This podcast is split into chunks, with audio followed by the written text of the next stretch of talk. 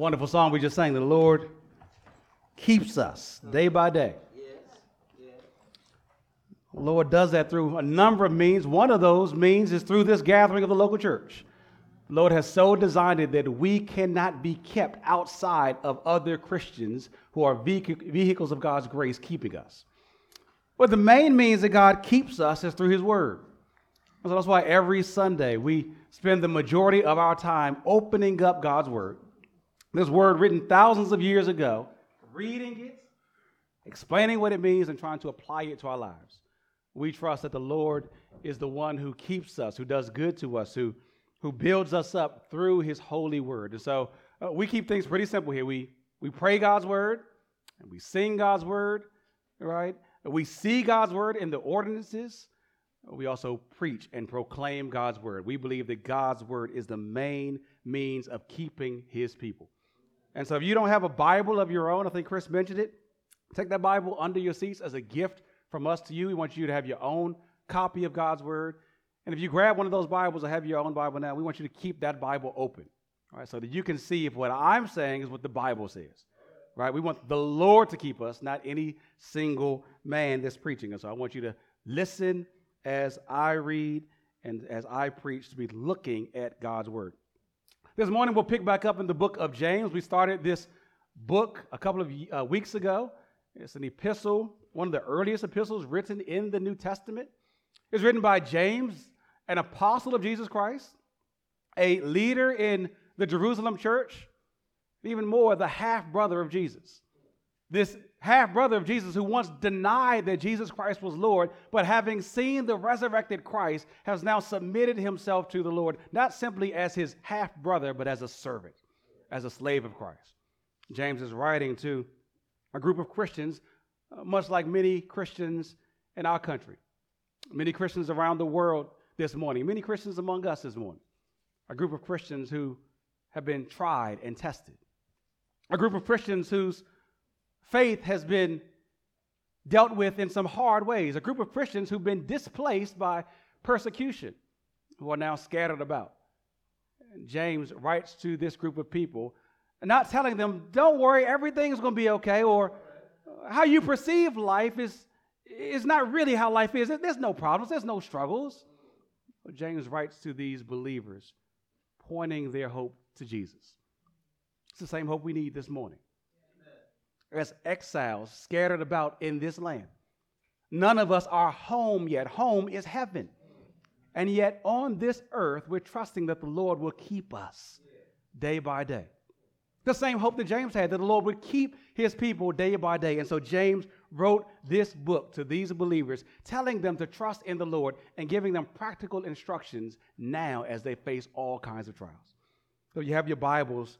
We'll pick back up in the book of James this morning. And this morning we'll look at chapter 1, verses 13 through 18. James chapter 1, verses 13 through 18.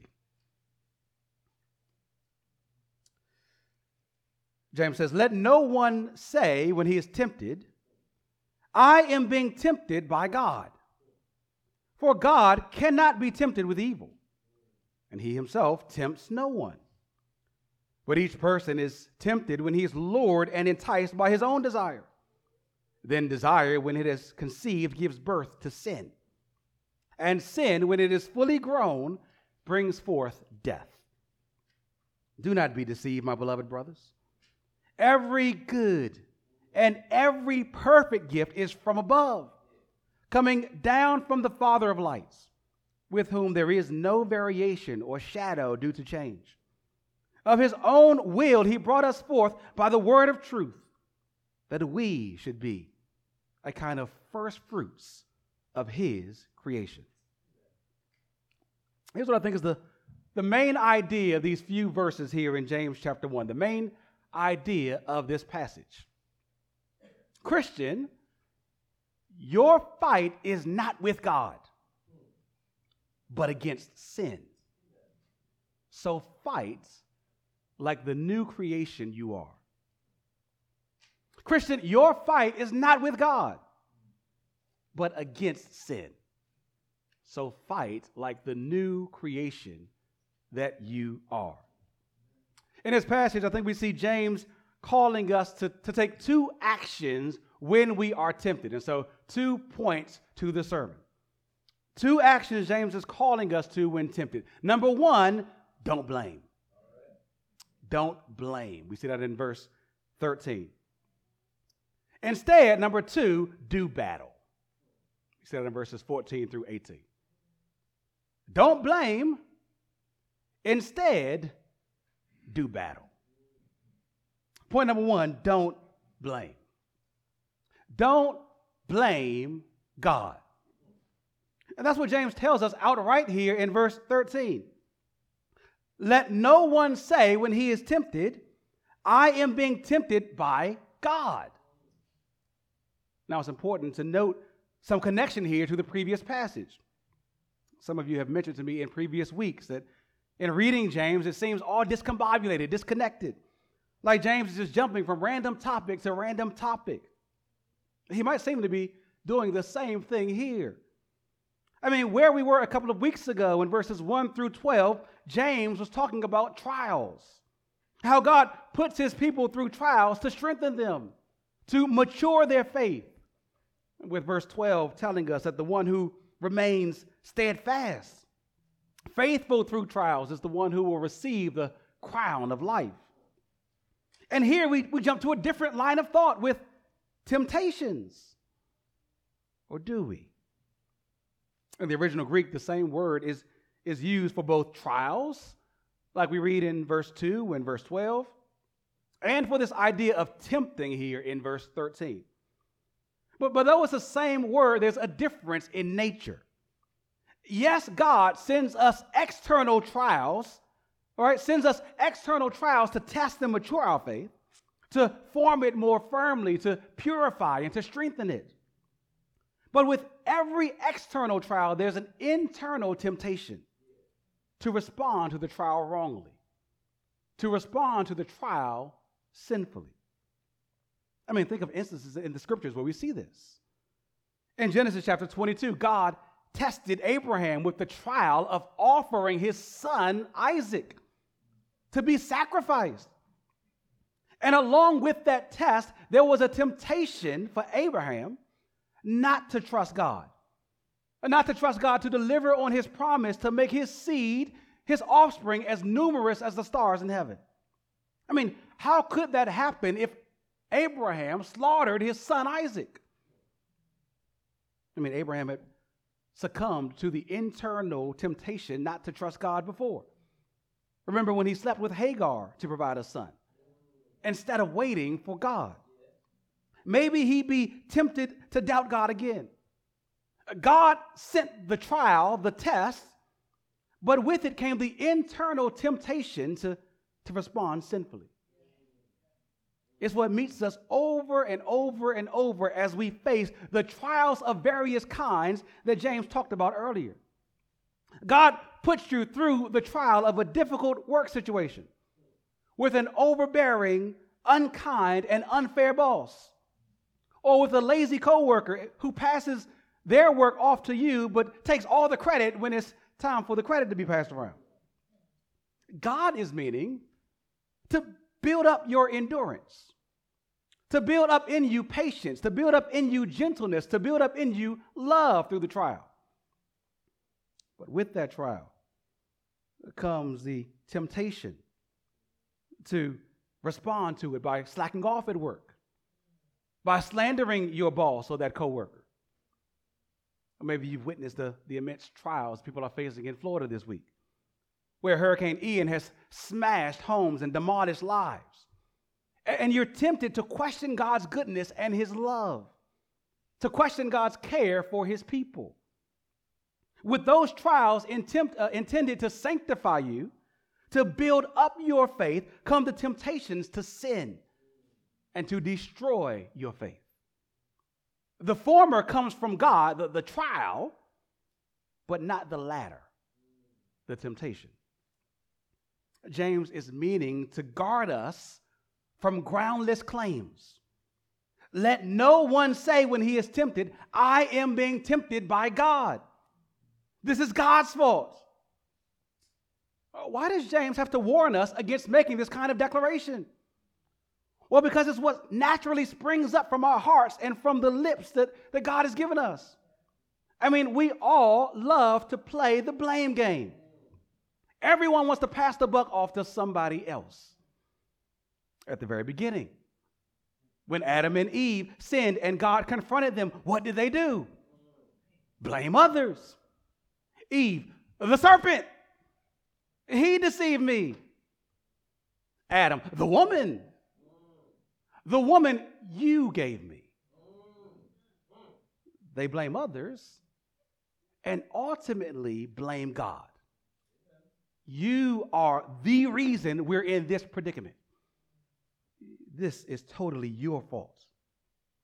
The people God created in His image to glorify Him, to honor Him, to obey Him, and to make Him their worldly and earthly treasure, to, to make Him their all in all, the same people make God out to be their enemy.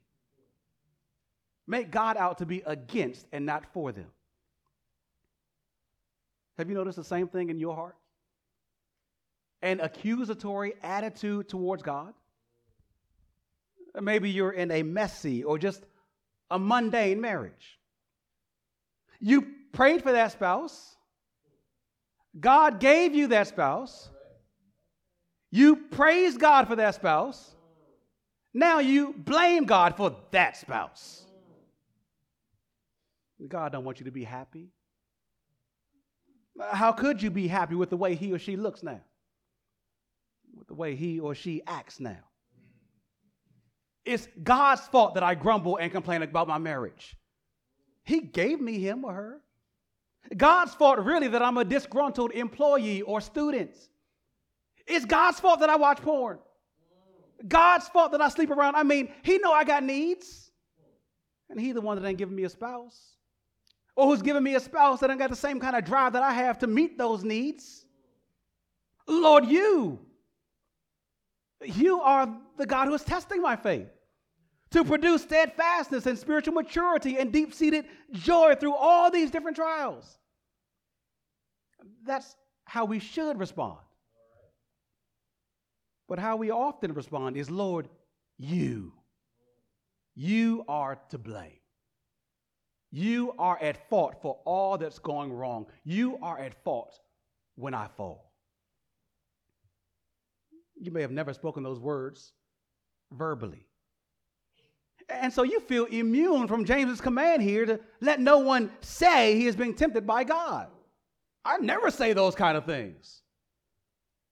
But where our lips are silent, our hearts are often shouting, aren't they? I mean, isn't this something of the claim that we make when, when we allow trials to turn our hearts cold towards God?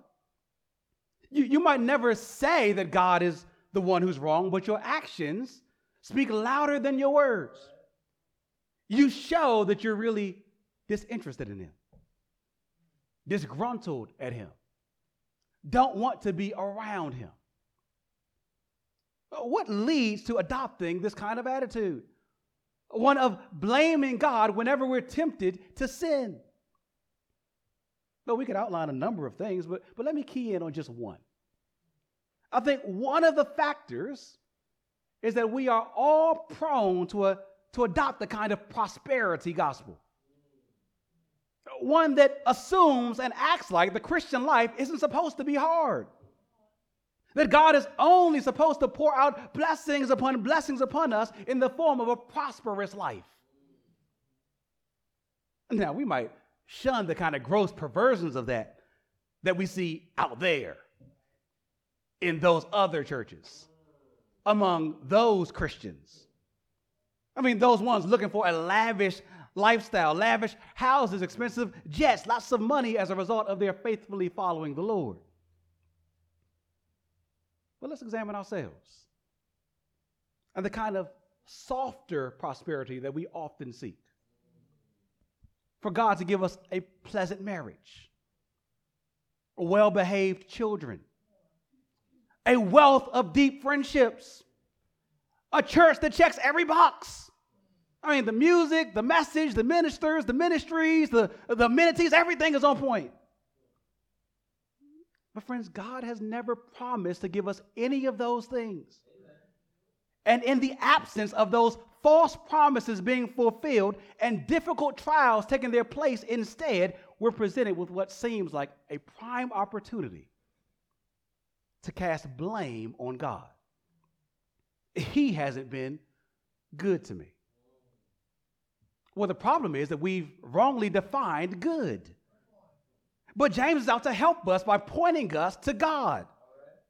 You can't ever blame God for temptations to sin because God is good. That's kind of the banner statement summarizing the, the two reasons James gives for, for, for why you can't blame God for temptation. Uh, first, James says toward the end of verse 13, right, don't blame God for or because God cannot be tempted with evil. We need to take notice. When the scriptures, which over and over declare and demonstrate God's absolute power and God's absolute authority to do all things, we need to take notice when those same scriptures then specify specific things that God cannot do. Hebrews chapter 6, verse 18. God cannot lie. 2 Timothy chapter 2 verse 13 God cannot deny himself. Numbers chapter 23 verse 19 God cannot change his mind. And here in James chapter 1 verse 13 God cannot be tempted with evil. What God can't do here is good news for us. You know, sometimes you have a, an accountability partner or someone to help you fight temptation. And with that accountability partner, generally, you pick someone who doesn't struggle with the same things that you struggle with, right? I mean, you need someone stronger than you in that area. But, friends, even the best accountability partner is still susceptible to sin. They might not give in to that temptation, but they're not immune to it. And so there's a limited trust that you put in them, not an ultimate trust. But thank God that we can trust in Him totally. He can help us with any kind of temptation because He Himself cannot be tempted.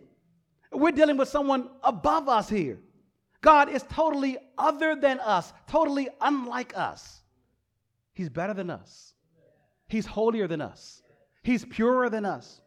He's not susceptible to sin as we are. The temptation to sin doesn't sparkle in His eyes. Perversion doesn't please him, not one bit. He's different from us and yet totally devoted to help us and not hurt us. He can't be tempted by sin. And James says, he himself tempts no one. God is not out here playing games with folks' lives like, like pawn pieces on the chessboard.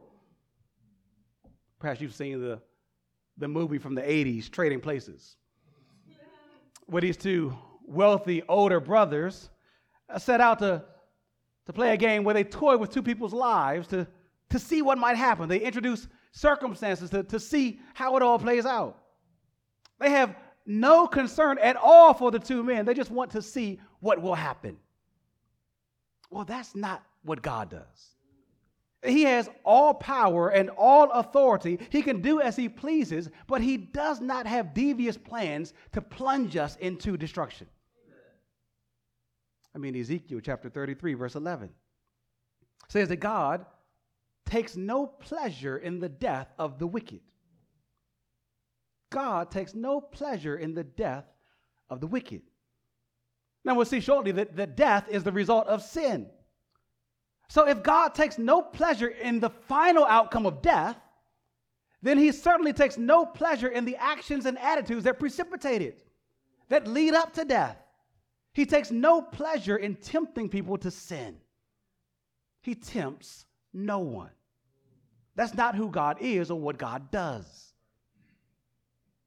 Maybe you're here this morning and that's not your picture of God. You feel like it's God's fault of what you're going through in your life. God is the one tempting me, you say. So, friends, you're just going to have to step back and make a decision here. Will you trust yourself or will you trust God? Are you willing to say right now that your opinion, that your perception, that your thoughts are more determinative, more authoritative, more decisive than God's very word here? Are you willing to call God a liar?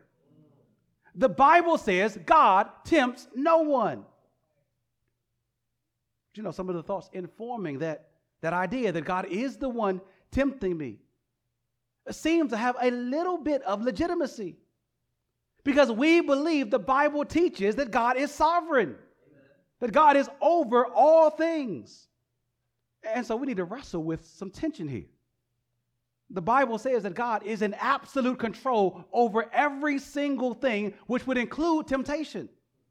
He's over that, and yet here the Bible says that God tempts no one.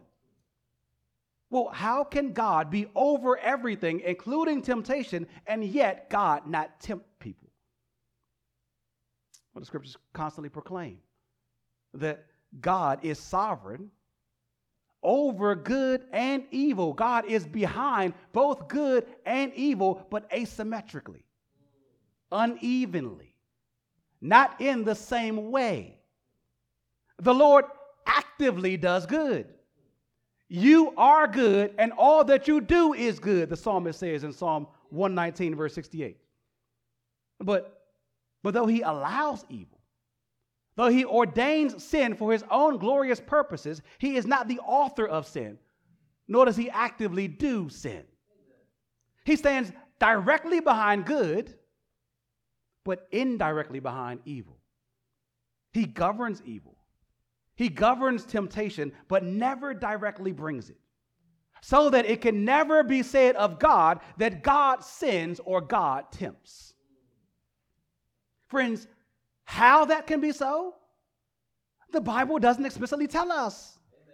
And we need to be content with that. But that it is so, the Bible clearly says. It clearly says here God tempts no one and we trust God's word. We trust God. I mean, that we don't know how it all works, how God can be over temptation and sin but not be responsible for it, is not determinative. Right? Our thoughts about how it all works, we don't understand it, right? That's not the kind of end all be all. It doesn't debunk that to be a reality. I mean, we don't know how to solve a Rubik's Cube. We don't know how they get the bubble gum into the middle of a blow pop. All right, all right. Saints, it's okay to say, I don't know how. Amen. What is not okay to say is God is to blame. John Piper provides a good analogy for us here. He says, if finite humans can find ways to handle radioactive uranium to produce useful energy without being contaminated by the deadly radiation, then it is likely that the infinitely wise God can handle the deadly evil of sin without contamination or harm in bringing about his wise and holy purposes. Amen. If finite humans searching for a preventive vaccine can handle the, the lethal viruses of new diseases without being infected themselves. It is likely that the infinitely wise and good God can handle the disease of sin without himself being infected. Again, God is infinitely above us. He's greater than us. He is infinitely wise. He is infinitely good. He cannot be tempted, neither does he tempt anyone. In temptations, then, we should trust and believe in him but don't blame him. Don't blame him. Instead, number two, do battle. Point number two, do battle. Don't blame God. Number two, do battle. Okay, well, with who? Tell me who I need to fight. Who's my enemy? Well, considering that the problem is temptation to sin, then you think that the person you need to battle, I love the hand up right there. that was kind of a rhetorical question. I asked on Coco what a rhetorical question is. Right. Uh, considering that the enemy is uh, temptation, right? Right. That we just been talking about temptation to sin. You think that the person you need to do battle with is Satan. I, I mean, the scriptures call Satan the tempter. Matthew chapter 4, verse 3, or 1 Thessalonians chapter 3, verse 5. But James points us in a different direction. The devil is but one of our enemies. There's a more intimate and just as lethal enemy that we need to fight ourselves. Do battle with yourself. James wants us to put sin to death by showing us in verses 14 and 15 the process of temptation. It's not God who tempts you, he says, but verse 14 each person is tempted when he is lured and enticed by his own desire. It's a, it's a fishing metaphor that of enticing a fish in with, with bait and then watching as it bites down on it and then luring it or dragging the fish away into the nets. James infuses the metaphor with spiritual overtones. That's how a person is tempted. Their own internal desires rise up and entice them with the prospect of the pleasure of carrying out some specific sin. And you open your heart wide and bite down on it. You lock in that idea that that it will be good for you to pursue this thing that looks so attractive. And before you know it, you are being dragged away with seeming no control. The language here is reminiscent of some of the language in Proverbs chapters 5 through 7 of the seductress who entices. She smell good. Her bed is perfumed. She, she look good. She, she's beautiful. She talked good. Her lips drip honey, and her speech is smoother than oil. Whatever that means. So that the writer has to warn do not desire her beauty in your heart, and do not let her capture you with her eyelashes. You see the warning there? He doesn't just say, don't sleep with her. It's too late then. That's more downstream. You can't stop that current once it's that far down. No, he says, don't desire her in your heart. Defeating sin demands dealing with your heart. Friends, all of us have a problem that resides within us. We all, since Adam, have sinful natures, so that evil and sinful desires are always rising up from our hearts. From the heart, Jesus says in Mark chapter 7, verses 21 through 23, come evil thoughts. Comes sexual immorality and theft and murder and adultery and coveting and wickedness and deceit and sensuality and envy and slander and pride and foolishness. All these evil things come from within and they defile a person. That's why we need a new heart and a new spirit the kind of new heart and new spirit that Ezekiel prophesied about in Ezekiel chapter 36, verse 26, where God promises, I will give you a new heart and a new spirit I will put in you. I will remove the heart of stone from your flesh and give you a heart of flesh. It's the new heart that God has given us in the new covenant, instituted by the blood of God's very own Son. Jesus Christ, the Son of God, came as the perfect man. He lived the perfect life of obedience to God. He denied every temptation and he defeated sin and death by his sacrificial death on the cross and by his resurrection from the grave. Through repentance and the faith in him, we are given new life, but not to live on our own. God sends his very spirit to live within us we are transformed and given new desires to live for God, not to sin against God. And yet we aren't totally freed from the corrupt fallen bodies and fallen wills that are natural to us. But we have another nature, a new nature, a spiritual nature that allows us to go to war against that old nature. And so we fight.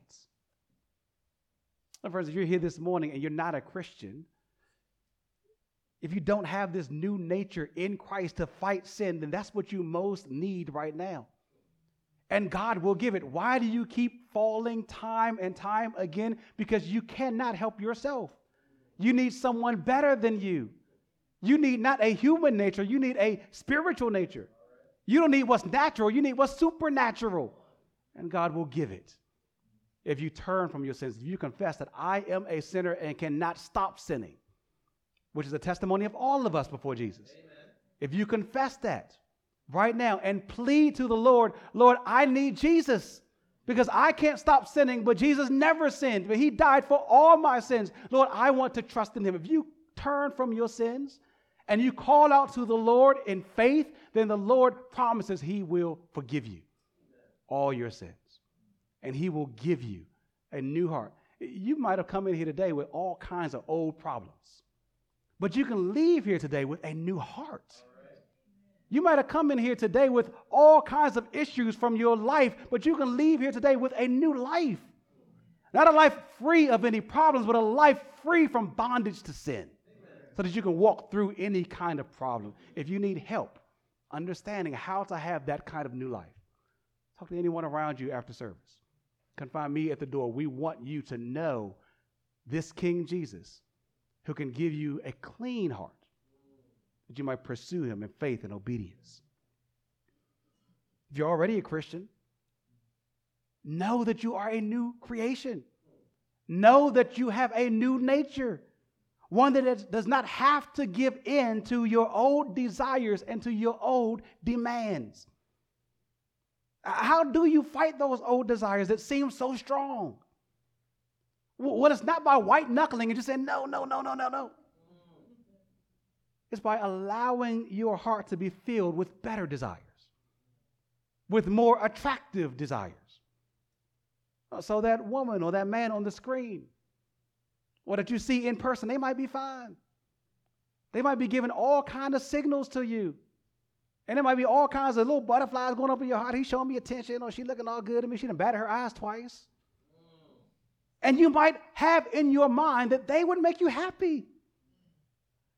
But fill your mind with a deeper happiness, with an even better sight.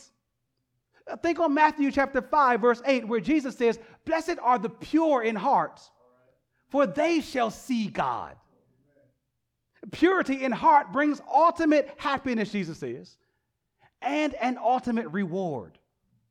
I shall see God in all his splendor, in all his glory, in all his beauty, in all his perfection. And the Bible says, not only will I see God, I will be like him, morally without sin or any temptation to sin, intellectually without error, physically without weakness, spiritually filled with his very spirit. We need better desires. Yeah, she might look good, or that, that, that temptation to take that money, it might look good. You can have it, it's attractive. But do you want something better? Do you want to see the glorious God face to face and be transformed like Him? Then say no to that thing, it's not good enough. Trade in earthly treasures made of mud and clay for heavenly treasures. We need better desires the kind of desire that David expresses in Psalm chapter 27. One thing have I desired of the Lord, that will I seek after, that I may dwell in the house of the Lord, to gaze upon his beauty, to inquire in his temple forever. Saints, fill your heart with God's word, with the promises of God's word, with the perfection of God's person. Ask God as Moses did to show you his glory and in doing so to squeeze out the seeming glory and the seeming beauty found in desiring and pursuing evil. James causes us here to think deeply about what's going on inside of us, to be more introspective. Sin starts within, it rises up. So kill it before it takes root. Take every thought captive, Paul says, don't allow your mind to daydream about that lust or that evil. Friends, we're human. We're, endowed with, with marks of God's beauty. And so it's okay to acknowledge external beauty. It's okay to, to pass by someone on the street or to work with someone and to acknowledge she's attractive. He's attractive. But don't allow that thought to drag you away into a fantasy world where you leave your wife and go be happy with her. even if it never becomes a possibility. James wants us to recognize the poison of pursuing just the thoughts. Right? It's not just, you, you can't just say, like, well, I know it's never going to happen. Chewing on that bone is going to lead you to hell, even if it never happens. You know, when you read those stories about somebody who, who fell drastically, it's a thousand compromises before that drastic fall. People die slowly by a thousand cuts. People go to hell by a thousand compromises. Which ones are you making this morning? Which ones do you need to cut off? Which phone numbers do you need to delete? Which websites do you need to stop visiting? Which houses do you need to stop lusting after? Which jobs do you need to stop pursuing? Which people do you need to remove from among your midst? Thousand small steps. I think this emphasis on temptation to sin, starting within, gives us a good set of questions to ask one another as church members. Says we are responsible for each other's spiritual health and growth. That's part of what it means to be a member of a church, that I'm locking arms with these other people to help them get to heaven. So, so yes, ask, what sins are you struggling with? That's great. But press deeper and from this verse ask, what is it that you've been desiring lately? How's your thought life? One pastor in our area presents perhaps a, a better way of getting it at your heart's deepest desires. He asks, if, if you had one hour to do anything you wanted, and would face no consequences, what would you do? One hour to do whatever you wanted with no consequences, what would you do? I mean, you could do whatever your heart desires, no penalty, right? What would that be? How would you answer that question?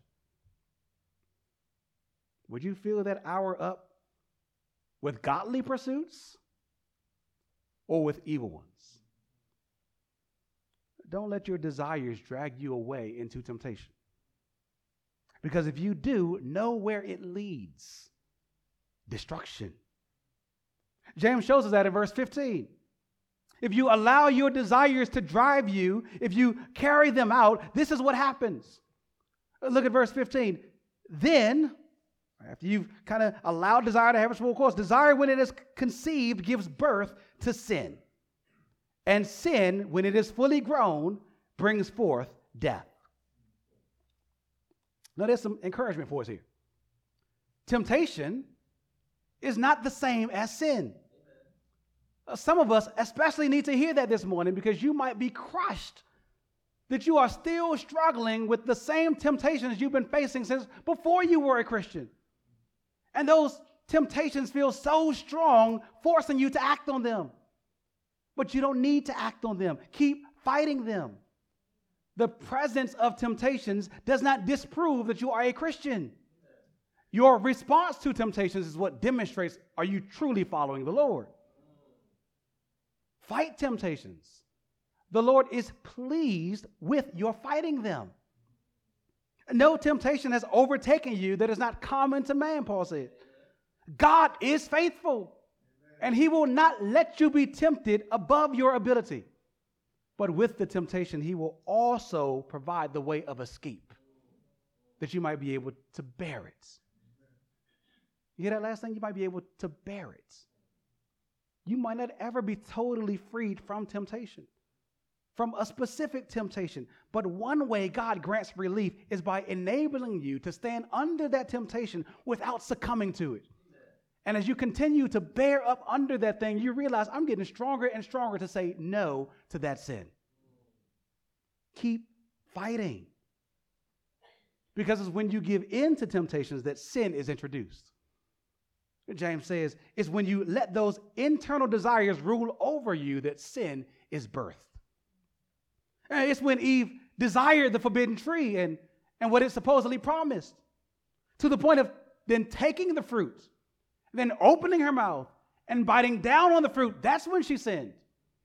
She could have desired all she wanted and then turn to the Lord and say, Lord, I'm having a hard time with that tree over there. Help me. But it's when she desired and then acted on that desire. When she reached out and when she grabbed and when she opened and when she ate, then sin.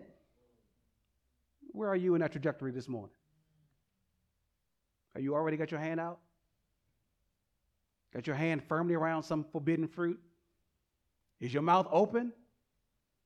Don't bite down. It's never too late. It's never too late. It's when we not only desire, but then take and eat that we sin.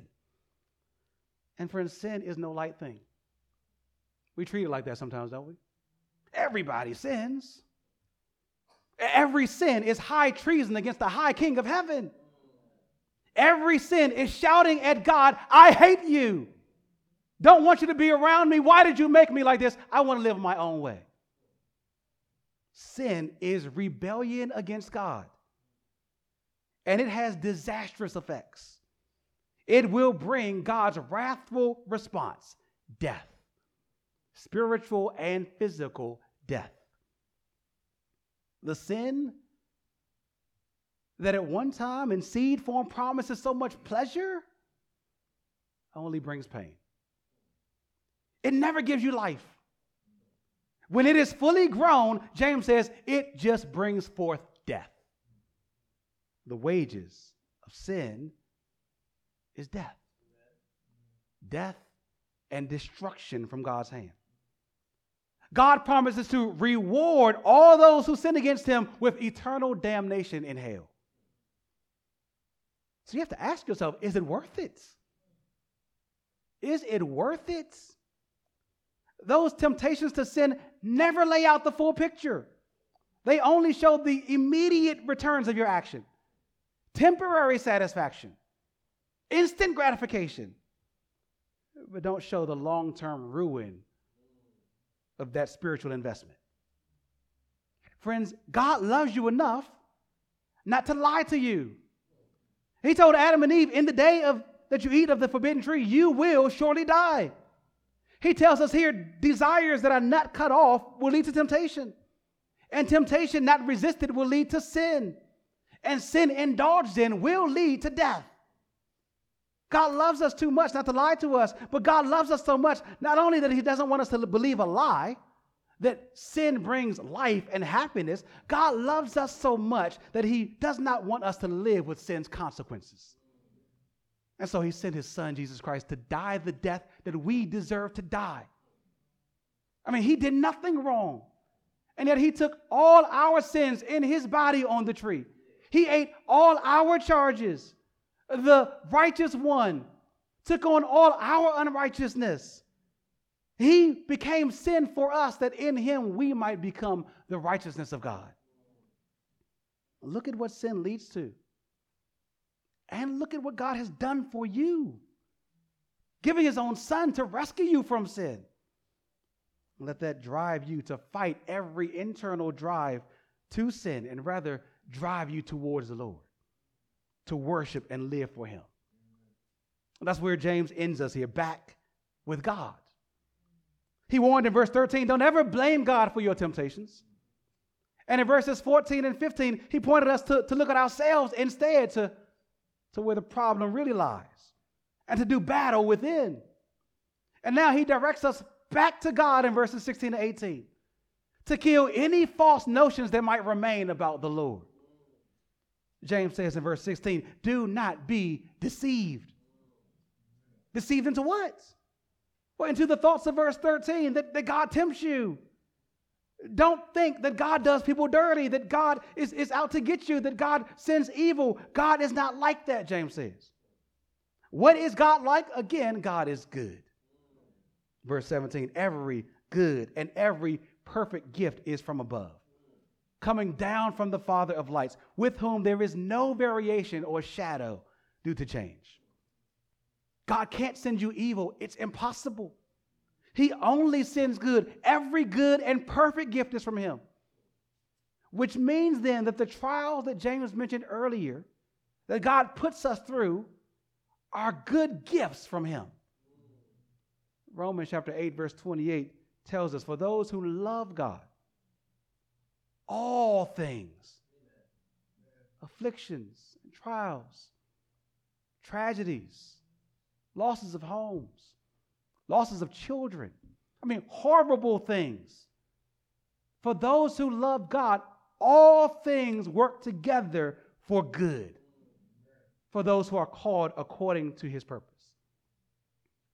The Bible reorients us. Hard things from God, suffering, afflictions are gifts, good gifts for my good. Even if I don't feel it, even if I don't see it, God says it. He gives good gifts to his children and will never change up. He's the father of, of lights, James says, in whom there's no variation or shadow due to change. God is light. And in him there's no darkness at all, nor will there ever be. God is the father of lights. He made the sun and the moon and the stars. It, it points us back to creation. When God made everything, and after everything he made, God said it was good because God, the creator, is good. And this God never changes. He's the same yesterday and today and forevermore. Always good. Are you doubting that? Do trials of life tempt you to disbelieve that? Then again, look at what God has done for you. How he's chiefly demonstrated his goodness to you. Verse 18, of his own will, not forced or influenced by anyone or anything, not constrained in any way, of his own good purpose because he wanted to. He brought us forth by the word of truth, that we should be a kind of first fruits of creatures, of his creatures. Verse 15 said that, that sin brings forth death. Well, here, God, who is total opposite of sin, who is Savior, brought us forth to eternal life by the word of truth, the gospel of His Son. The good news that He brought to us, testifying of the sacrificial death and resurrection of Jesus. He calls us to be born again to a living hope. And He has made us first fruits or a kind of down payment on the renewal that will come to all of creation. The whole world will be remade, and we, Christians, are the first signs of it. We get to lead the way in showing now what will be revealed soon. We get to play our role as the crowning act of God's creation by living lives holy to and consecrated to the Lord. Remade in the image of God's Son, resisting temptation and sin, and looking towards our reward. God Himself. Christian, your fight is not with God, but is against sin. So fight like the new creation you are. Let's pray. Lord, we thank you that you so loved us that you've given us your word to live by. We thank you that you remind us of trials and hardships and Lord, you guard us from temptations to sin and rebel against you in the midst of them. Use every hardship for our good, Lord. Uh, Lord, use this passage, Lord, to cause us to look within and to root out any sin internal to us, Lord. Any desires that are creeping up and leading us away from you. Lord, help us to put sin to death. We might live in Christ. We pray this in his name and for his glory. Amen.